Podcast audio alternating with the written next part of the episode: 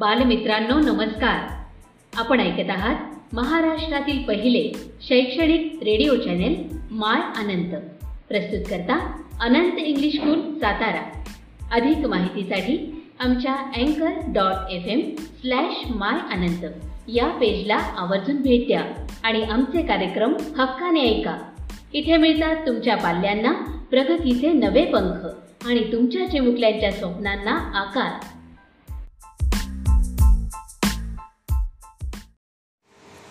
नमस्कार मेरे प्यारे बच्चों, आज हम सातवीं कक्षा का पाठ 6 पृथ्वी से अग्नि तक इस पाठ के स्वाध्याय की जानकारी प्राप्त करेंगे. पहला प्रश्न देखिए बच्चों, रिक्त स्थानों की पूर्ति कीजिए. तो यहाँ पर नीले अक्षरों में जो लिखे हुए हैं वे रिक्त स्थान भरे हुए हैं, तो वही उत्तर है, उन पर आप ध्यान दीजिए. पहला, पृथ्वी प्रक्षेपण के लिए श्री हरिकोटा अंतरिक्ष केंद्र में विशेष सुविधाएं स्थापित की, तो उत्तर क्या है, श्री हरिकोटा. दूसरा, सिर्फ 600 सेकेंड की भव्य उड़ान ने हमारी सारी थकान को एक पल में धो डाला. यहाँ पे रिक्त स्थान क्या भरा है बच्चों, हमने सेकेंड्स. तीसरा, अग्नि टीम में 500 से अधिक वैज्ञानिक थे. यहाँ पर 5 शब्द हमने रिक्त स्थान में भरा है. चौथा, इस विवरण ने उन्हें जड़ता की हालत से झकझोर कर बाहर निकाल लिया. तो उत्तर क्या आया बच्चों, यहाँ पर रिक्त स्थान का जड़ता है ना, तो यह रिक्त स्थान हुए जो नीले अक्षरों में लिखे थे, तो उन पर ध्यान देना है. अगला प्रश्न, एक वाक्य में उत्तर लिखो. उसमें से पहला, पृथ्वी का प्रक्षेपण कहाँ होने वाला था. उत्तर, पृथ्वी का प्रक्षेपण श्री हरिकोटा में होने वाला था. दूसरा, श्री हरिकोटा में अंतरिक्ष केंद्र में कौन सी सुविधाएं स्थापित की गई. उत्तर, श्री हरिकोटा के अंतरिक्ष केंद्र में एक लॉन्च पैड, ब्लॉक हाउस, नियंत्रण उपकरण तथा चलित दूर मिति केंद्र आदि सुविधाएं स्थापित की गई. तीसरा, अग्नि के प्रक्षेपण के लिए कौन सा दिन निर्धारित किया गया. अग्नि के प्रक्षेपण के लिए 20 अप्रैल 1989 का दिन निर्धारित किया गया. चौथा, विश्लेषण के बाद वैज्ञानिकों ने मिसाइल के प्रक्षेपण के लिए कौन सा दिन निर्धारित किया. उत्तर, विश्लेषण के बाद वैज्ञानिकों ने मिसाइल के प्रक्षेपण के लिए 1 मई 1989 का दिन निर्धारित किया. अगले प्रश्न की ओर चलते हैं बच्चों. निम्नलिखित प्रश्नों के उत्तर 3-4 वाक्यों में लिखो. उसमें से पहला, भारत को चुनिंदा राष्ट्रों के समूह में किसने पहुंचा दिया. उत्तर, पृथ्वी मिसाइल का सफल प्रक्षेपण हो गया. हमारे देश के रॉकेट विज्ञान के इतिहास में एक बहुत बड़ी घटना थी. मिसाइलों के क्षेत्र में भारत की आत्मनिर्भरता ने संसार के सभी विकसित देशों को विचलित कर दिया. मिसाइल आधारित सुरक्षा प्रणालियों ने एकदम से भारत को चुनिंदा राष्ट्रों के समूह में पहुंचा दिया. दूसरा प्रश्न बच्चों, टीम के साथ डॉक्टर कलाम ने कौन सा अनुभव बांटा. उत्तर, डॉक्टर कलाम ने टीम के साथ SLV का अनुभव बांटा. उन्होंने बताया, मेरा प्रक्षेपण यान समुद्र में गिरकर खो गया था, लेकिन फिर भी मुझे अपने अभियान में सफलता प्राप्त हुई. आप लोगों की मिसाइल अभी तक आपके सामने है. वास्तव में आप 1-2 सप्ताह काम करके इसे सुधार सकते हैं. तीसरा प्रश्न बच्चों, अग्नि का प्रक्षेपण पहले स्थगित क्यों करना पड़ा. उत्तर, अग्नि के प्रक्षेपण के लिए 20 अप्रैल 1989 का दिन निर्धारित किया गया.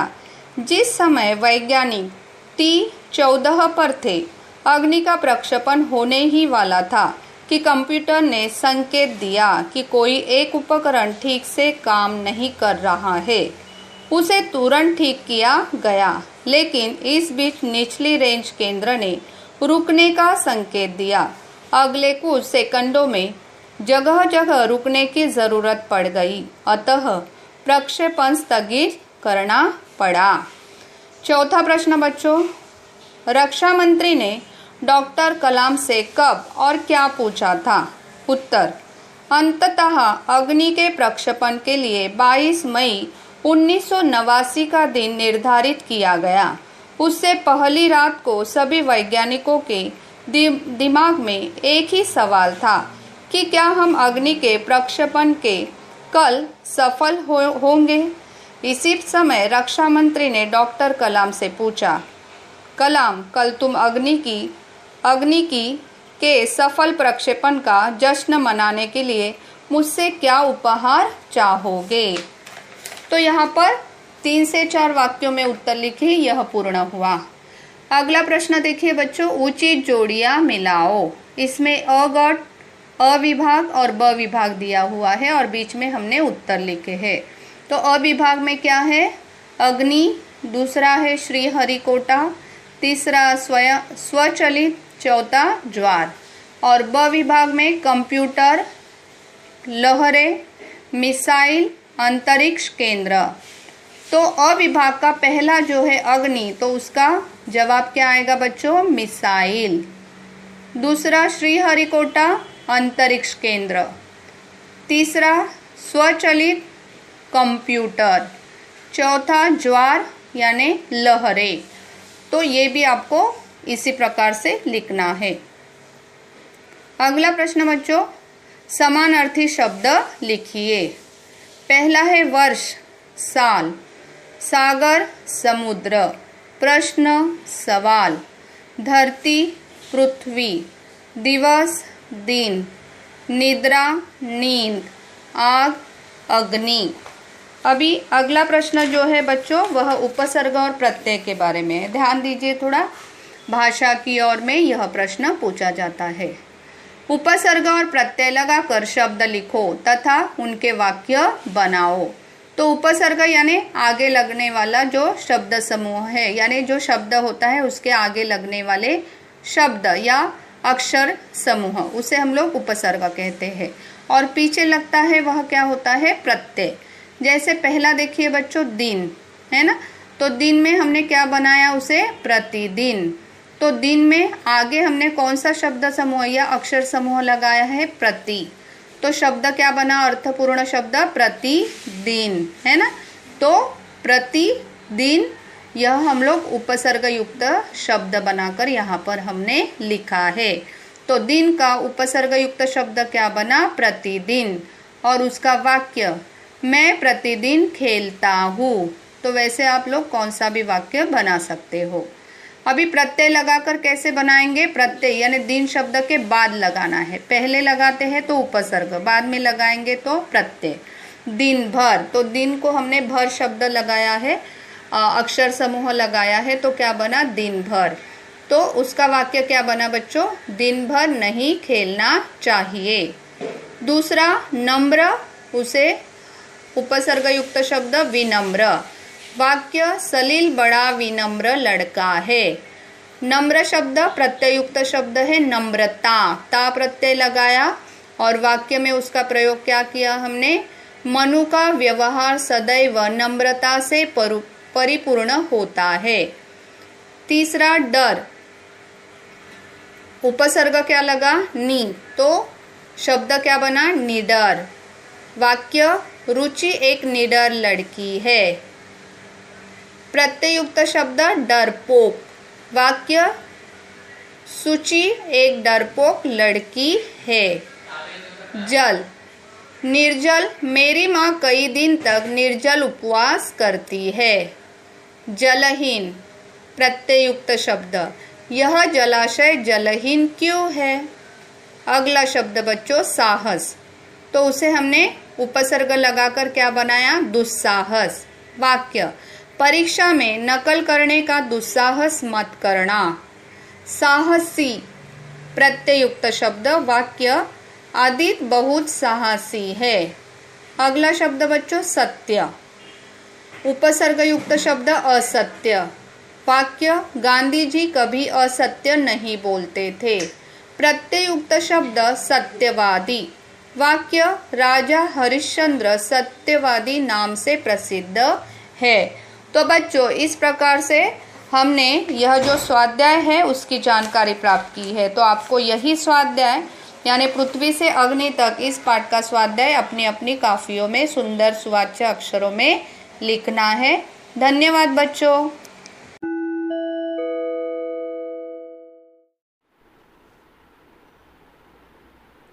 नमस्ते बच्चों, आप सभी का 8वीं कक्षा में स्वागत। मैं हूँ काले मैडम। बच्चों, आपको तो पता है कि अभी हम व्याकरण सीख रहे हैं।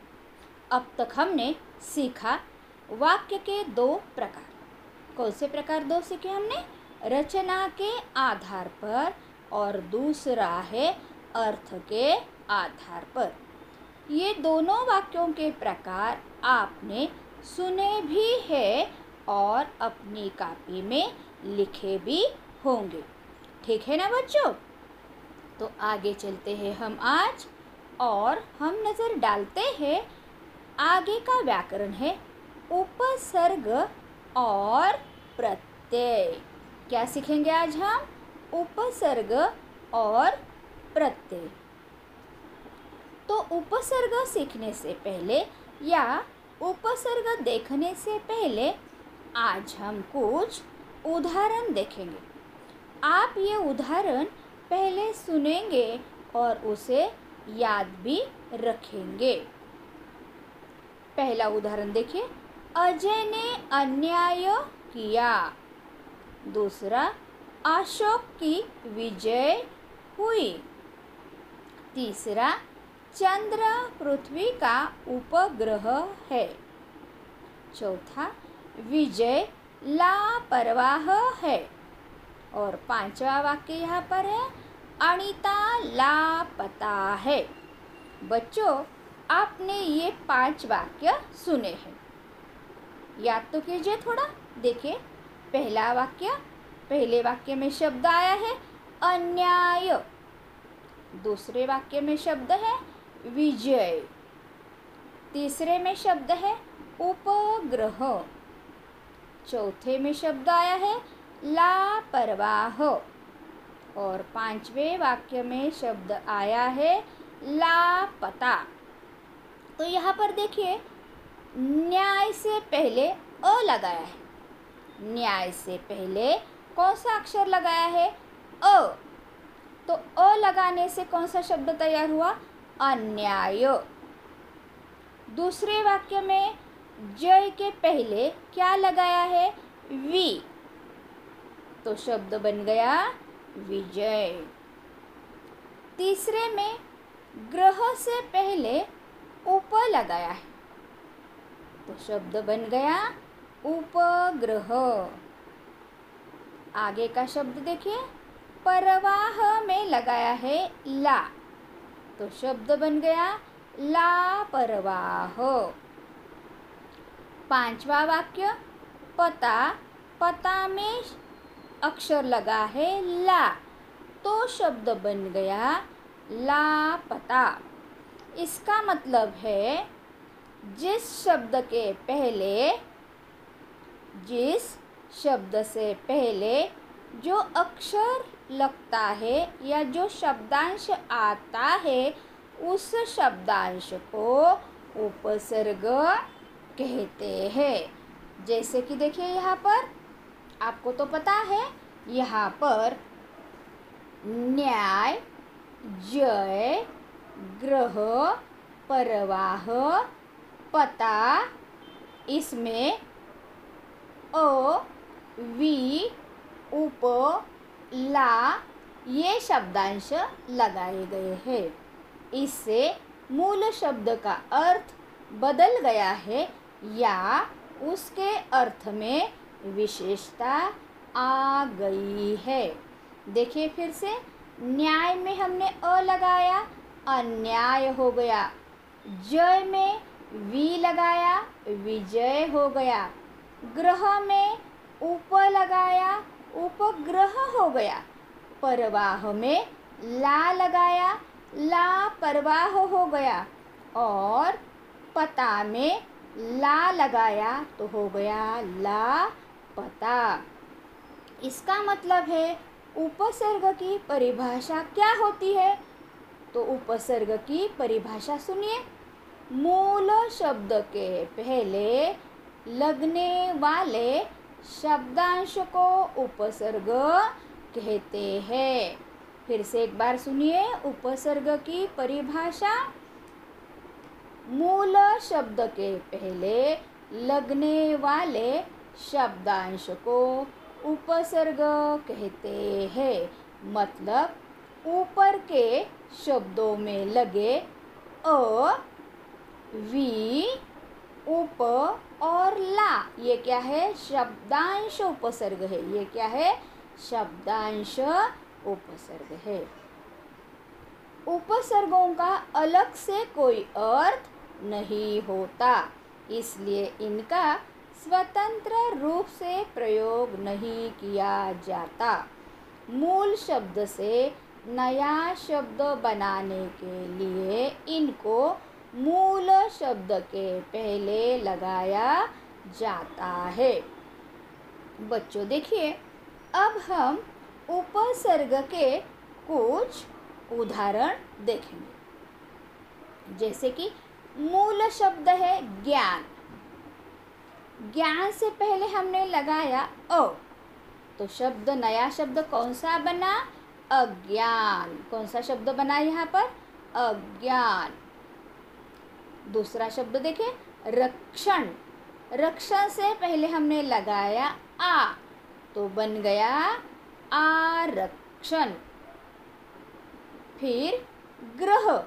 ग्रह से पहले हमने लगाया अनु, तो बन गया अनुग्रह। आगे का मूल शब्द है द्रव। द्रव से पहले हमने लगाया उप, तो बन गया उपद्रव। फिर गुण। गुण से पहले लगाया अव, तो बन गया अवगुण। आगे समझ। समझ से पहले लगाया ना, तो बन गया ना समझ। तो ये अभी हमने देखे उपसर्ग के उदाहरण।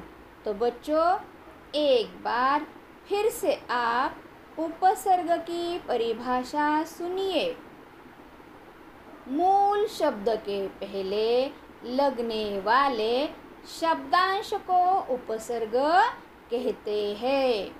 फिर से एक बार, मूल शब्द के पहले लगने वाले शब्दांश को उपसर्ग कहते हैं।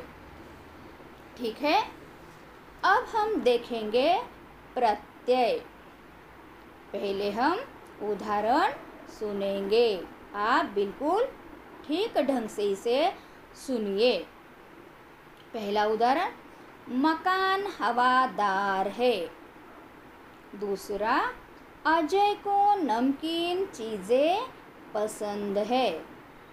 तीसरा, विजय की बातों में भोलापन है। आगे, संत दयालु होते हैं। आगे का, राम और श्याम दोनों में गहरी मित्रता है। तो यहाँ पर देखिए, हवादार, हवा के बाद या हवा के अंत में हमने दार शब्द लगाया है। दूसरे वाक्य में नमक। नमक, इस शब्द में हमने इन को लगाया है, अंत में इन लगाया है, तो बन गया नमकीन। फिर आगे में हमने भोला। भोला के बाद अंत में कौन सा शब्द लगाया है? पन, तो बन गया भोलापन। यहाँ पर दयालु, दया। दया में हमने आलू शब्द लगाया, तो हो गया दयालु। और आगे का वाक्य, उसमें दो शब्द आए हैं, गहरी और मित्रता। गहरी, इसमें गहरा, मूल शब्द गहरा है, उसमें ई लगाया तो बन गया गहरी। और दूसरा शब्द है मित्रता, इसमें मित्र के बाद लगाया ता, तो शब्द बन गया मित्रता। इसका मतलब है, देखिए यहाँ पर फिर हम प्रत्यय की क्या देखेंगे, परिभाषा देखेंगे। देखिए जैसे कि शब्द के अंत में लगने वाले शब्दांश को प्रत्यय कहते हैं। फिर से एक बार, शब्द के अंत में लगने वाले शब्दांशों को प्रत्यय कहते हैं। बच्चों देखिए, प्रत्यय लगने से मूल शब्द का अर्थ और भाव बदल जाता है। जैसे कि हवादार, नमकीन, भोलापन, गहरी, मित्रता, दयालु। इन शब्दों के आगे मतलब अंत में कुछ शब्द लगे हैं। जैसे कि हवा में कौन सा शब्द लगाया हमने, दार, तो दार ये क्या है, प्रत्यय। भोलापन, भोला में क्या लगाया, पन, तो पन क्या है, प्रत्यय। मित्रता में मित्र के बाद क्या लगाया, ता, तो ये हो गया प्रत्यय। मतलब उपसर्ग और प्रत्यय में कौन सा फर्क है बच्चों, सुनिए विचार कीजिए तो आपको पता चलेगा कि उपसर्ग में पहले शब्दांश आता है। कौन सा फर्क है, देखिए, उपसर्ग में पहले शब्दांश आता है और फिर प्रत्यय में अंत में शब्दांश आता है। दोनों में सिर्फ एक आसान फर्क आपको नजर आएगा। मतलब अगर आपको उपसर्ग पहचानना है, प्रत्यय आपको पहचानना है, तो आपको सिर्फ क्या देखना है, तो अगर उपसर्ग है तो उसमें आपको पहले शब्दांश दिखाई देगा, तो आप समझ जाइए ये क्या है, उपसर्ग है। और अगर अंत में शब्दांश आया है, अंत में शब्दांश आया है, तो आप कहेंगे कि ये क्या है, प्रत्यय है। तो आज हमने क्या देखा, उपसर्ग और प्रत्यय। एक बार फिर हम इसे दोहराएंगे, उपसर्ग की परिभाषा। फिर से एक बार, मूल शब्द के पहले लगने वाले शब्दांश को उपसर्ग कहते हैं। मूल शब्द के पहले लगने वाले शब्दांश को उपसर्ग कहते हैं। और प्रत्यय क्या है, शब्द के अंत में लगने वाले शब्दांश को प्रत्यय कहते हैं। शब्द के अंत में लगने वाले शब्दांशों को प्रत्यय कहते हैं। यहाँ पर अब हम कुछ उपसर्ग देखेंगे। उदाहरण देखें, वन शब्द है, वन, वन से पहले उप लगाया तो शब्द कौन सा बना, उपवन, तो ये उप क्या है, उपसर्ग। फिर मान के पहले हमने अभी लगाया, मान के पहले अभी लगाया, अभिमान बन गया। पता से पहले ला लगाया, ला पता बन गया।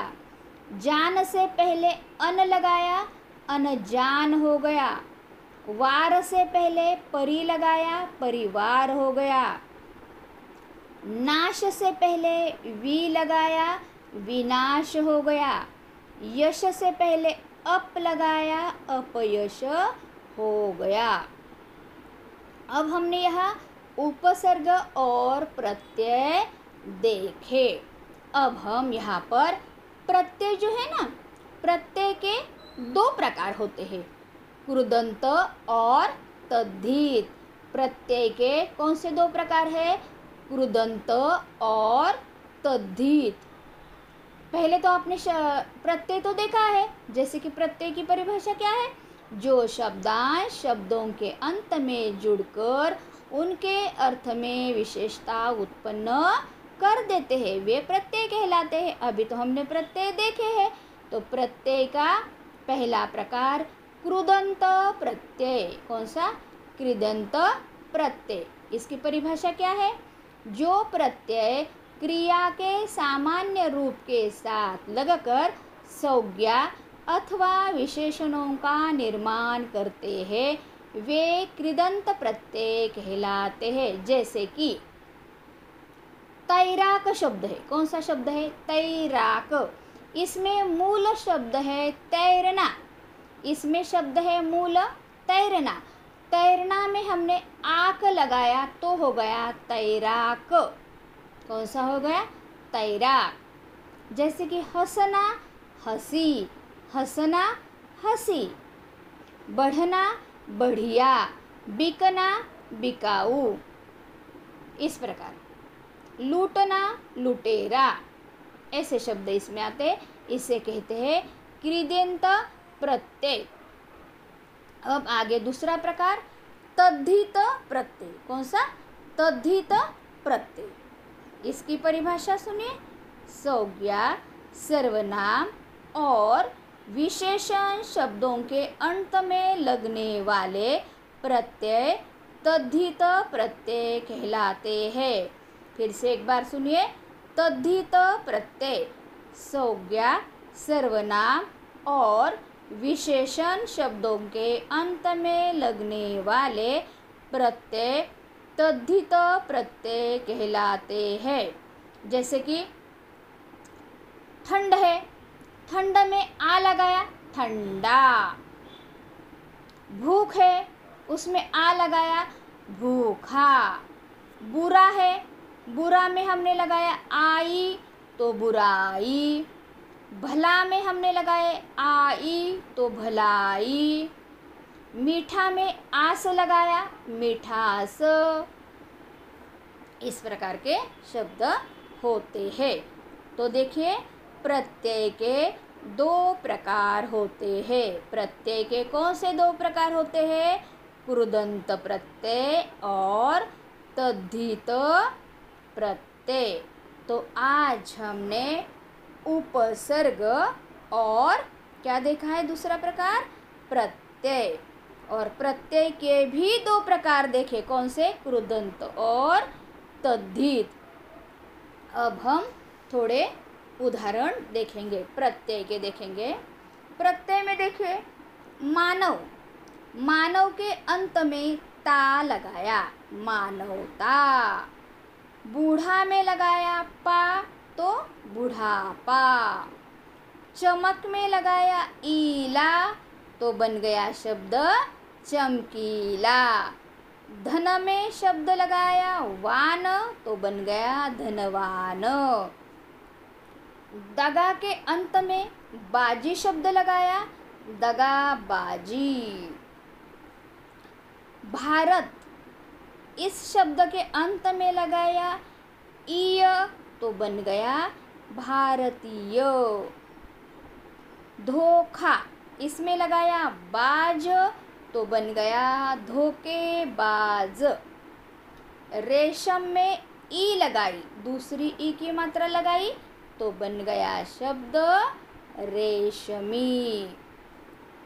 अब प्रत्यय हम क्रिया के मूल धातु में भी लगाते हैं।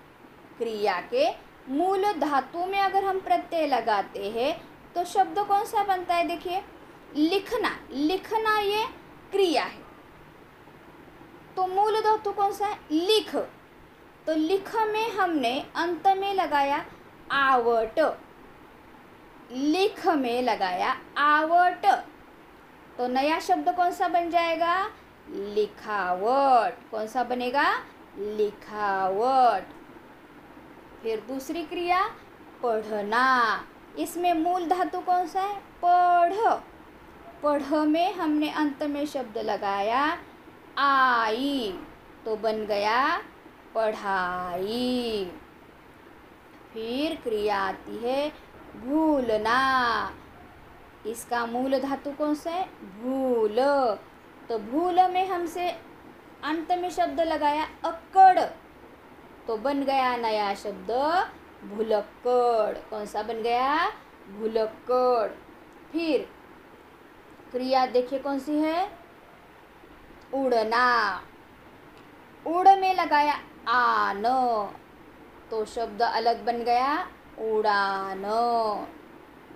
आगे क्रिया आती है बनना, इसमें मूल धातु है बन, तो बन के अंत में लगाया आवटो, तो नया शब्द बन गया बनावट। कौन सा शब्द बन गया? बनावट। आई बात समझ में बच्चों? जैसे कि झगड़ना, क्रिया कौन सी है? झगड़ना, इसमें मूल धातु कौन सा है? झगड़, तो झगड़ में लगाया आलू, तो बन गया झगड़ालू। तो बच्चों, आज हमने यहाँ पर व्याकरण में देखा उपसर्ग और प्रत्यय, और प्रत्यय के भी दो प्रकार देखे, कृदंत और तद्धित। तो आज का स्वाध्याय लिखिए। आज का स्वाध्याय है गद्य पाठ में से उपसर्ग और प्रत्यय ढूंढकर लिखिए। गद्य पाठ में से उपसर्ग और प्रत्यय ढूंढकर लिखिए। तो बच्चों, फिर मिलेंगे अगली तासिका में। तब तक के लिए मैं आपसे विदा लेती हूँ।